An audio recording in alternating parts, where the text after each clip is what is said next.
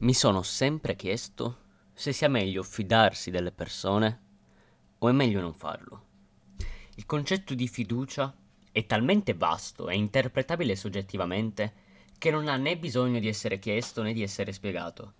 La fiducia è un atteggiamento da cui deriva sicurezza e tranquillità. Ma è giusto sentirsi tranquillo e sicuri nei confronti degli altri e di conseguenza è giusto fidarsi degli altri.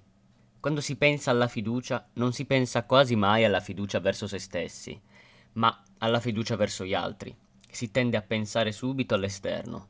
Invece pensando a se stessi, è molto facile pensare al concetto di autostima piuttosto che di fiducia, anche se sono due concetti completamente diversi. Anche se un buon livello di autostima può generare fiducia verso di sé, allo stesso modo, quindi, se stimi una persona, tenderai a fidarti. Seguendo questo ragionamento, prima della fiducia dovrebbe venire la stima. Quindi alla domanda è giusto fidarsi delle persone?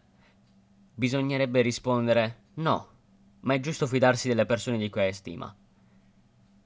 Non credo abbia un grande senso logico, perché una persona che stimi può comunque deluderti.